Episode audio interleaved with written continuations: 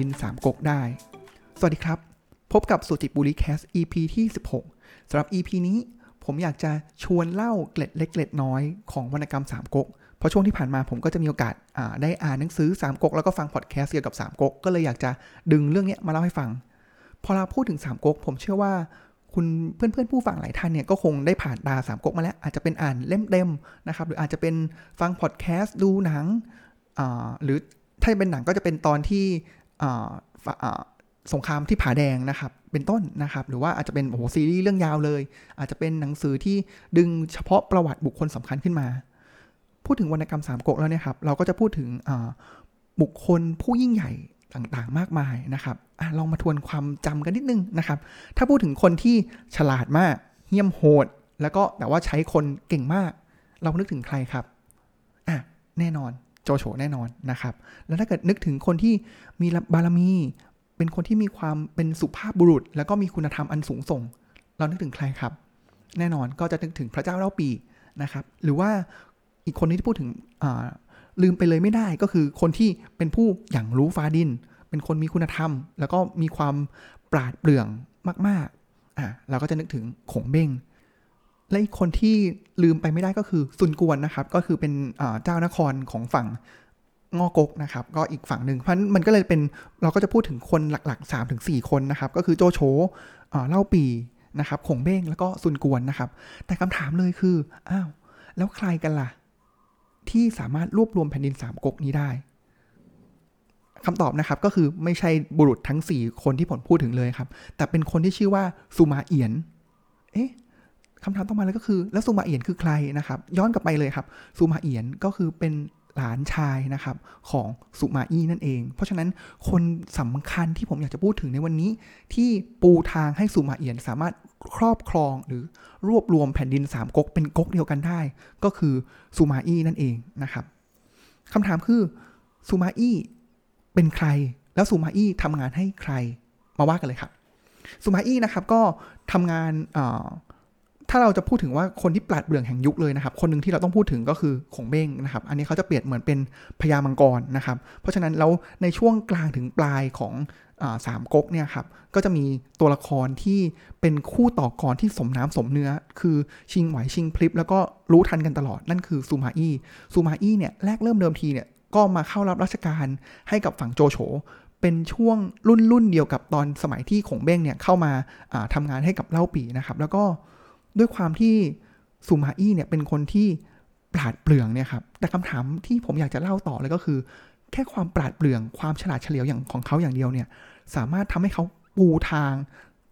ให้รุ่นหลานของเขาเนี่ยสามารถรวบรวมสามก๊กได้จริงหรือนะครับ เพราะฉะนั้นผมอยากจะแบ่งวันนี้เล่าเป็น 3 ตอนนะครับ ก็คืออะไรกันบ้างที่แสดงถึง ความสามารถของสุมาอี้ที่เหนือกว่าคนอื่น ที่ทำให้เขาสามารถปูทางไปสู่การรวบรวมครอบครองแผ่นดินสามก๊กได้นะครับก็คือช่วงแรกเลยที่เขาเริ่มเข้ามาทำงานให้กับโจโฉ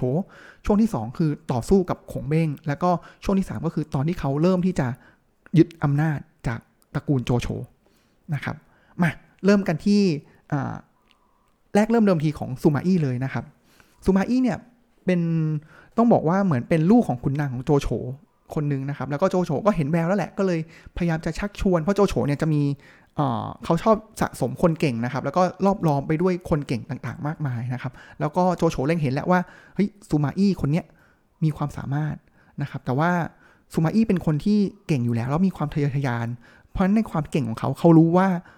ลักษณะของโจโฉเนี่ย โจโฉเป็นคนอย่างไร โจโฉเป็นคนที่ ระแวงคนอื่น ระแวงคนฉลาด เพราะฉะนั้นซูมาอี้รู้ว่าถ้าเกิดไปทำงานรับใช้โจโฉแล้วเนี่ยก็อาจจะมีอันตรายถึงชีวิตเขาได้ เพราะฉะนั้นแรกเริ่มเดิมทีเลยเนี่ยซูมาอี้ก็สูตรเดิมเลยครับ ผมว่าน่าจะเคยได้ยินคือแกล้งป่วย ไม่ยอมเข้ามารับรับราชการกับโจโฉแต่ว่าสุดท้ายแล้วโจโฉก็รู้ว่าเฮ้ยนี่มันแซงป่วยนี่นาโจโฉก็เลยไปเรียกเข้ามาแล้วก็ถ้าแกล้งป่วยอีกและไม่รับมาทำงานรับใช้ให้ เขาจะประหาร ก็เลยเป็นจุด เริ่มที่ทำให้ซูมาอี้เนี่ยครับเริ่มเข้ามาทำงานกับโจโฉนะครับ ซึ่งแน่นอนครับซูมาอี้เป็นคนที่เจ้าเล่ห์แล้วก็ฉลาดปราดเปรื่องมาก ซึ่งในจุดเนี้ยโจโฉรู้ดีเลยครับ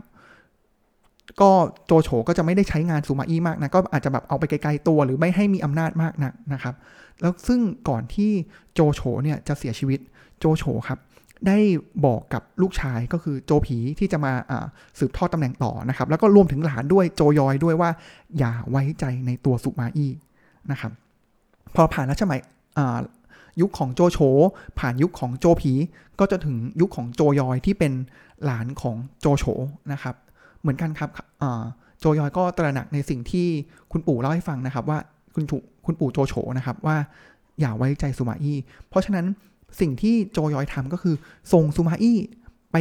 รักษาเมืองแถบชายแดนคือไปไกลๆเลย แล้วอย่ามาใกล้กับศูนย์กลางของที่เมืองอเมืองหลวงนะครับ แต่ว่าด้วยความที่เขาก็ยังไงคนเก่งยังไงเขาก็อยู่ที่ไหนเขาก็เก่งอยู่วันยังค่ำนะครับ สิ่งที่ โจโฉอ่าขออภัย สิ่งที่ซูมาอี้ทำก็คือสามารถสร้างดินแดนชายแดนตรงนั้นเป็นปึกแผ่นเข้มแข็งมากๆนะครับ แล้วก็สามารถป้องกันการลุกลานของของเบ้งได้อย่างเป็นอย่างดี ซึ่งของเบ้งรู้แล้วว่า โอ้โห อย่างเนี้ยถ้าตราบเท่าที่ซูมาอี้ยังเป็นการชนอย่างเนี้ยครับ แผนการของยุทธศาสตร์หลงจงของทางขงเบ้งที่จะครอบครองรวบรวมทั้ง 3 แผ่นดินเนี่ยก็คงไม่ได้ เพราะฉะนั้นขงเบ้งจึงออกอุบายครับ ออกอุบายง่ายมากเลยครับ ไม่ต้องทำอะไรเลย ไม่ต้องลบเลยครับ แต่สิ่งที่ของเบ้งทำก็คือออกอุบาย ไปปล่อยข่าวในเมืองหลวงของฝั่งพระเจ้าโจยอยนะครับว่าเนี่ยซูมาอี้เนี่ยมีแผนที่จะล้มล้างราชวงศ์ของโจยอย แน่นอนครับสิ่งที่โจยอยทำเลยก็คือ แน่นอนด้วยความระแวงเป็นทุนเดิมอยู่แล้วนะครับ ก็ปลดซูมาอี้ออกจากตำแหน่งทันทีนะครับซูมาอี้ก็กลับไปอยู่บ้านเกิด เพราะฉะนั้นเมื่อ ปราศจากซึ่งเสี้ยนนามสำคัญแล้วครับขงเบ้งก็เหมือนกับได้ใจเลยครับ บุกตีเมืองแล้วเมืองเล่าของฝั่งบุยกกนะครับ ก็ครอบครองได้หลายเมืองเลย ทางฝั่งของวุยกกเองก็เฮ้ยโอ้โห เสียเมืองเสียคนไปมากมายแล้ว แต่ก็ยังหาคนที่จะมาต้านทานทัพของขงเบ้งไม่ได้ จนสุดท้ายแล้วก็มีการประชุมกันครับว่าจะทำอย่างไรดีนะครับ สุดท้ายแล้วเขาก็ไม่มีทางเลือกก็ต้องกลับไปเชิญซูมาอี้ขึ้นมาอีก นะครับ ระหว่างที่อย่างเงี้ยครับมันก็จะเป็นการอย่างเงี้ยครับซูมาอี้เนี่ยรู้ตัวครับว่าเฮ้ยถ้าเกิดเขาทำอะไรที่มันโดดเด่นเกินไปเนี่ยครับเขาจะโดนเป็นเหมือนเดิมเลยถูกระแวง เพราะฉะนั้นในหลาย ๆ ครั้งเนี่ยครับเขาทำงานเขาก็ให้คนอื่นได้หน้าไป หรือว่ามีโอกาสที่จะได้รับการโปรโมทเลื่อนตำแหน่งขึ้น เขาก็เลือกที่จะไม่เลื่อนตำแหน่งขึ้นนะครับ อันนี้เป็นจุดเริ่มต้นการเข้าสู่อำนาจของซูมาอี้นะครับ ในช่วงต่อมาของวรรณกรรมสามก๊กก็จะเป็นการปละมือกันระหว่างขงเบ้งนะครับ ก็คือพญามังกรแล้วก็จิ้งจอกเท่าเจ้าเล่ห์อย่างซูมาอี้นะครับ ก็ทั้งคู่ก็เนื่องจากมีความทันกันอยู่แล้วนะครับ ก็เลยเป็นการแสดงความสามารถ แล้วก็มีการลบมีการแพ้มีการชนะกันนะครับ แต่ว่ามันจะมีอยู่แง่มุมที่น่าสนใจของวรรณกรรมสามก๊กที่พูดถึงวีรกรรมของขงเบ้งและก็ซูมาอี้นะครับ ส่วนใหญ่เขาก็จะค่อนข้างที่จะอวยขงเบ้งกันนะครับ แต่ว่าผมอยากจะเล่าอีกมุมหนึ่งที่เป็นการวิเคราะห์อีกมุมหนึ่งแล้วกันนะครับ เหตุการณ์แรกเลยครับ ถ้าทุกคนจำกันได้นะครับ มีอยู่ครั้งหนึ่งครับที่ขงเบ้งเนี่ยก็ลบกับซูมาอี้แล้วก็ ก็จะมีช่วงที่ครั้งหนึ่งครับที่ลบกันเนี่ยครับ ทางฝ่ายขงเบ้งเองก็เพียงพำให้กับซูมาอี้นะครับ ทับขง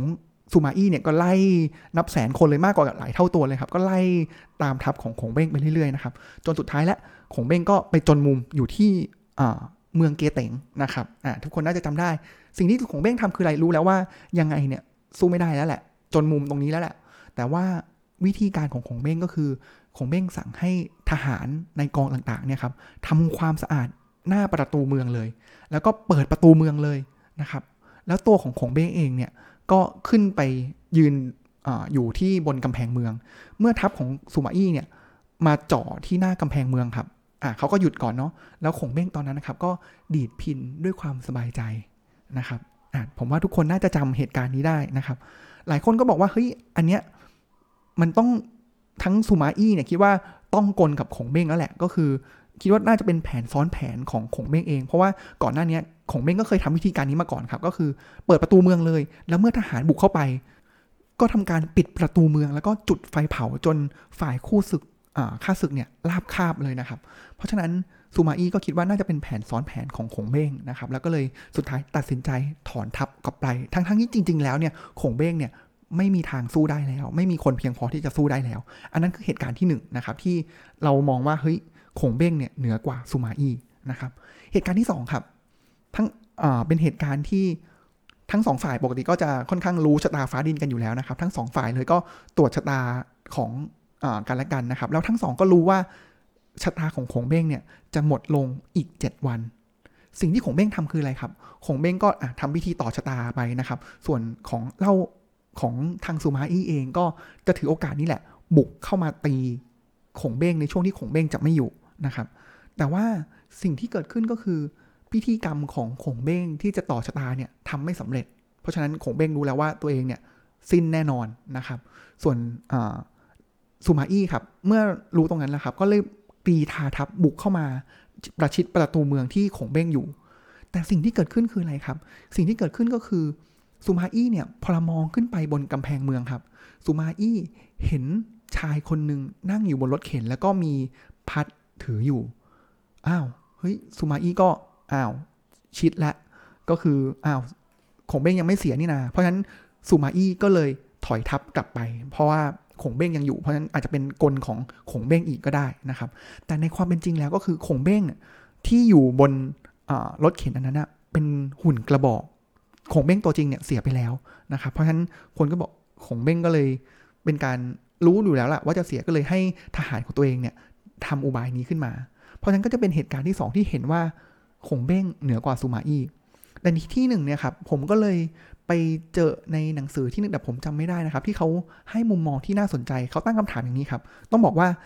วรรณกรรมมาเขียนไว้อย่างนั้น แต่ว่ามันก็จะมีบทวิเคราะห์ต่างๆ ตามมานะครับ ซึ่งผมคิดว่าบทวิเคราะห์เนี่ยน่าสนใจมาก เขาบอกงี้ครับ เขาบอกว่ามันเป็นไปได้หรอ ที่คนที่ฉลาดเป็นกรดอย่างซูมาอี้จะไม่รู้ว่าเหตุการณ์ที่หนึ่งนั่นคือขงเบ้งสู้ไม่ได้แล้ว แล้วก็ดีดพิน แต่ว่ามันเป็นกลของขงเบ้งส่วนเหตุการณ์ที่สอง ซูมาอี้จะไม่รู้จริงๆหรอว่านั่นคือหุ่นกระบอก เขาบอกว่าด้วยความที่ซูมาอี้รู้ แต่แกล้งทำเป็นแพ้ เพราะอะไรครับ เพราะเขารู้ว่าถ้าวันใดที่ขงเบ้งไม่อยู่ ตัวเขาเองจะหมดประโยชน์ทันที ด้วยความที่พระเจ้าโจยอยเนี่ยก็จะไม่ไว้ใจเขาอยู่แล้ว หรือว่าโจผีเองในยุคนั้นก็จะไม่ไว้ใจเขาอยู่แล้ว เพราะฉะนั้นถ้าไม่มีคู่แข่งตัวเขาเองก็จะหมดประโยชน์ เพราะฉะนั้น เขาเลยบอกว่าการมีอยู่ของคงเบ้งเลยเป็นสิ่งที่ค้ำการมีอยู่ของซูมาอี้ด้วยซูมาอี้รู้ประเด็นนี้ดีซูมาอี้เลยปล่อยไป เห็นไหมครับ ถ้ามองในมุมนี้จะเห็นเลยว่า โอ้โหซูมาอี้นี่เจ้าเล่ห์แล้วก็ไร้กาดฉลาดปราดเปลือกมากๆ ก็คือใช้คู่แข่งตัวเองเนี่ย เป็นที่ที่ทำให้ตัวเองยังสามารถมีที่ยืนอยู่ได้นะครับอันนั้นเป็นตอนที่ 2 แล้วสุดท้ายแล้วซูมาอี้ ก้าวขึ้นมาสู่อำนาจได้อย่างไร ก็จะเป็นช่วงยุคสมัยของพระเจ้าหลังจากที่พระเจ้าโจยอยเนี่ยครับก็สิ้นไปนะครับก็จะเป็นลูกของโจยอยนะครับ ก็จะเป็นโจฮองขึ้นมานะครับ แน่นอนครับเป็นสิ่งที่คาดการได้ว่าเมื่อขงเบ้งไม่อยู่ซูมาอี้ก็ปลดหมดประโยชน์ เพราะฉะนั้นซูมาอี้ก็จะโดนเป็นตำแหน่งที่แบบเหมือนเป็นตำแหน่งลอยๆ เป็นราชครูของลูกของโจฮองอีกทีนึงอะไรเงี้ยครับ อ่า เมื่อรู้อย่างนี้แล้วครับ เมื่อโดนรู้แล้วแหละว่าตัวเองถูกปลดแล้วแหละแล้วตัวเองก็ยังถูกระแวงเหมือนเดิม เพราะว่าตอนนั้นคุณนางคนอื่นของของในราชวงศ์เนี่ยครับก็ต้อนข้างที่จะพยายามหาทางเล่นงานซูมาอี้อยู่แล้ว เพราะมีความระแวงอยู่แล้วนะครับซูมาอี้รู้ทิศทางลมเป็นอย่างดีครับ ด้วยวัยประมาณ 60 ปีครับ ตอนนั้นซูมาอี้ลาออกจากราชการแล้วขอกลับไปอยู่ที่บ้านนะครับ แต่ไม่ได้ลาออกคนเดียวนะ คือ สิ่งที่เขาทำก็คือให้ลูกหลานทั้งหมดของเขาที่เป็นตระกูลซูมาเนี่ยออกจากราชการให้หมดนะครับ เพราะอะแน่หนึ่งเลยก็คือตัวเขาเองก็บอกว่าเป็นการเซฟลูกหลานเขาด้วย แต่ว่าเหตุผลก็คือเขากลัวว่าเออแบบลูกหลานจะทำให้ไม่พอใจหรือทำงานได้ไม่ดีเมื่อตอนที่เขาไม่อยู่แล้วเป็นต้นนะครับ นอกจากนั้นไม่พอครับ สิ่งที่ซูมาอี้เสนอก็คือเสนอให้ปลดนายพลอีก 25นายพลของอวุยกกด้วย นั่นทำให้เป็นการเพาะความแค้นให้กับนายพลเหล่านั้นเป็นอย่างมาก ความแค้นต่อวิกกนะครับ เพราะว่าซูมาอี้เสนอ แต่ว่าพระเจ้าโจฮองเนี่ยเป็นคนปลดนะครับ ระหว่างนั้นครับ ระหว่างที่ซูมาอี้ไม่อยู่เนี่ยครับ ก็ยังมีทุกคนก็ยังมีความระแวงนะว่าเฮ้ยไอตาเท่าเจ้าเล่ห์คนนี้ยังไปออกไปแล้วยังไปซ่องสุมกำลังพลหรือเปล่านะครับ สิ่งที่พระเจ้าโจฮองทำนะครับ ก็คือส่งพัญญาก็คือส่งผู้หญิงคนหนึ่งแหละมาแต่งงานกับซูมาอี้แล้วก็เหมือนเป็นสปายสายสืบให้ด้วยนะครับ มีอยู่ครั้งหนึ่งครับ เมื่อวัยประมาณ 70 ปีครับพัญญาของเขาก็เสียชีวิตลงนะครับ ก็ตอนนั้นก็เหมือนทำพยายามทำคลอดแล้วก็เสียชีวิตลงนะครับ หลังจากนั้นเนี่ยซูมาอี้ก็โอ้โหตรอมใจเลยครับตรอมใจหนักมากนะครับ แล้วก็เหมือนกับแซงให้เห็นว่าเฮ้ยหมดแล้วหมดไฟทางการเมืองไม่ยุ่งอะไรทั้งนั้นเหมือนเป็นคนบ้าเล่นใหญ่มากนะครับ หูความเนี้ยก็เข้าไปถึงหูของพระเจ้าโจฮอง สิ่งที่พระเจ้าโจฮองทำก็คือเฮ้ยมันจริงหรือเปล่านะ ก็เลยส่งให้ขันทีเนี่ยไปสืบนะครับ ก็สวาอีก็เล่นใหญ่มากโอ้โหเหมือนคนบ้าแบบปัดแก้วน้ำชาตกกระแตกกระจาย แล้วแบบตีบทแตกลงไปคุกคานกับพื้นอะไรเงี้ยเหมือนเป็นคนบ้าไปเลยนะครับ จนฝั่งของโจฮองเนี่ยเมื่อรับทราบตรงนี้แล้วเนี่ยครับเขาก็ตายใจและคงหมดเส้นหนามแล้วแหละ เมื่อตายใจสิ่งที่เกิดขึ้นคืออะไรครับ ทางราชสำนักแล้วก็ทางพระเจ้าโจฮองเองเนี่ยครับ ก็ออกไปล่าสัตว์นอกเมือง นั่นเลยถือว่าเป็นโอกาสชั้นดีที่ระหว่าง 10 ปีที่ผ่านมาเนี่ยครับสุมาอี้ได้ซ่องสุมกำลังพลไว้อยู่แล้วสุมาอี้จึงถือโอกาสเนี่ยครั้งนั้นเนี่ยครับบุกเข้าไปในเมืองแล้วก็ทำรัฐประหาร แล้วก็ตั้งตัวเองเป็นอุปราชแล้วก็ยังตั้งตัวเองเป็นอุปราชแล้วก็ครอบครองเมืองจนสืบต่อมานะครับ สรุปตรงนี้แล้วเนี่ยครับ เราจะได้เห็นเลยเลยครับว่าซูมาอี้เนี่ยอะแน่นอนครับ ชัดเจนว่าซูมาอี้เป็นคนที่โหดเหี้ยมมาก เพราะว่าอย่างพัญญาของเขาที่เสียไปเนี่ยครับจริง ๆแล้วเนี่ยก็บางเล่มก็บอกว่าเป็นแผนการของซูมาอี้เพราะซูมาอี้รู้ว่าเนี่ยเป็นสปายเพราะฉะนั้นซูมาอี้ก็เลยใช้สปายคนนี้ให้เป็นประโยชน์ด้วยกันอะให้ยาแล้วก็จนปัญญาเขาเสียชีวิตเองนะครับ คือเป็นคนที่โหดเหี้ยมอมหิตมาก ๆ มีหลายต่อหลายเหตุการณ์เลยครับ ที่แสดงว่าเฮ้ยเขายอมเสียคนเป็นพันเพื่อให้ตัวเองเนี่ยได้มาในสิ่งที่ตัวเองต้องการนะครับ แต่ว่าสิ่งที่ผม ได้แง่คิดเนาะจากตาเท่าเจ้าเล่ห์คนนี้เลยเนี่ยครับ คือนอกจากความฉลาดแล้วก็ความสามารถที่ฉลาดเป็นกรดแล้วเนี่ยครับ สิ่งที่สุมาอี้มีเหนือกว่าคนอื่น แล้วก็เป็นสิ่งที่ทำให้เขาสามารถปูทางให้หลานของเขาเนี่ยสามารถครอบครองแผ่นดินสามก๊กได้ สิ่งนั้นก็คืออันแรกเลยครับสุมาอี้เป็นคนที่เป้าหมายชัดเจนมาก ตั้งแต่ก่อนที่รับราชการวัย 20 ต้นๆเนี่ยเขามีปณิธานอันแน่วแน่ว่าเขาก็เป็นคนหนึ่งที่อยากจะมีอำนาจและครอบครอง หรือสามารถรวบรวมแผ่นดินสามก๊กได้อันนั้นคือเป้าหมายเขาชัดแต่ต้นเลยนะครับ อันที่สองที่ผมคิดว่าเป็นสิ่งที่สำคัญแล้วก็ทุกคนเล็งเห็นเลยนะครับ ก็คือเรื่อง timing ครับ ผมคิดว่า timing นี่แหละเป็นสิ่งที่สุมาอี้มีเหนือกว่าคนอื่นมาก ๆ เขา รอนับ 10 ปี 20 ปี 30 ปีเขาทำได้ เพราะเขารู้ว่าณตอนนั้นเนี่ยสถานการณ์ของเขาเป็นอย่างไร เพราะฉะนั้นการรู้เวลารู้ timing เป็นสิ่งปัจจัยสำคัญจริง ๆ ของตัวสุมาอี้นอกจากนี้ก็ยังมีเรื่องของเรื่องของการใช้ศัตรูให้เป็นนะครับ ก็คือใช้ของเบ้งเองเนี่ยเป็นตัวค้ำยันให้เขาสามารถมีที่ยืนในวีกกได้นะครับ แล้วก็อันนึงสุดท้ายเลยก็คือ ด้วยวัย 70 ปีเขายังสามารถมีกำลังวังชาทั้งที่ของเบ้งเนี่ยเสียตั้งแต่อายุ 50-60 แล้ว หรือว่าโจโฉเองก็ 50-60 เขาก็เสียแล้ว แต่ว่าซูมาอี้เนี่ยอยู่ได้ถึง 70 ปีอย่างแข็งแรง และมีสติปัญญาเพียบพร้อม เพราะฉะนั้นการรักษาสุขภาพร่างกายเพื่อรอทามมิ่งที่ดี อันนี้แหละครับ เป็นจุดที่ทำให้ซูมาอี้เนี่ยเหนือกว่าคนอื่นนะครับสำหรับวันนี้ก็น่าจะประมาณนี้นะครับ ได้เห็นแง่มุมอีกอันนึงที่ผมคิดว่า เราสามารถนำไปใช้ได้เนาะเพราะว่าผมคิดว่าทุกวันนี้คนเราเนี่ยครับเหมือนในยุคที่มันทุกอย่างมันต้องเร่งรีบเร่งประสบความสำเร็จเนี่ยครับเรากลับลืมไปว่าเฮ้ยจริง ๆ แล้วทุกอย่างเนี่ยมันอาจจะมีทามมิ่งของมัน การที่เราไม่สำเร็จวันนี้ไม่ได้หมายความว่าเราเป็นคนที่ไม่ได้มีความสามารถ แต่มันอาจจะเป็นเพราะว่ามันยังไม่ถึงทามมิ่งหลายอย่าง ผลไม้มันยังเปรี้ยวอยู่ มันยังไม่สุกงอม เป็นผลไม้ที่หวานเพียงพอ เพราะฉะนั้นก็อยากจะฝากแง่คิด น่าสนใจของซูมาอี้ไว้นะครับ นอกจากนี้ก็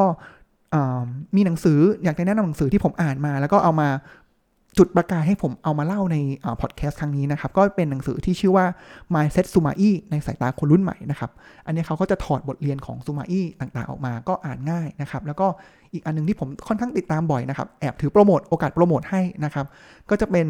สามก๊กพอดแคสต์นะครับของอาจารย์มิกเปาอินนะครับ ก็ เป็นเขาวิเคราะห์สามก๊กได้ดีมาก แล้วก็เล่าสามก๊กได้สนุกมากนะครับ ผมก็ติดตามมาตลอด ก็ชวนติดตามของทั้งพอดแคสต์ผมเองด้วยนะครับ แล้วก็ติดตามพอดแคสต์สามก๊กพอดแคสต์ด้วยนะครับสำหรับวันนี้ก็ขอกล่าวคำว่า สวัสดีครับ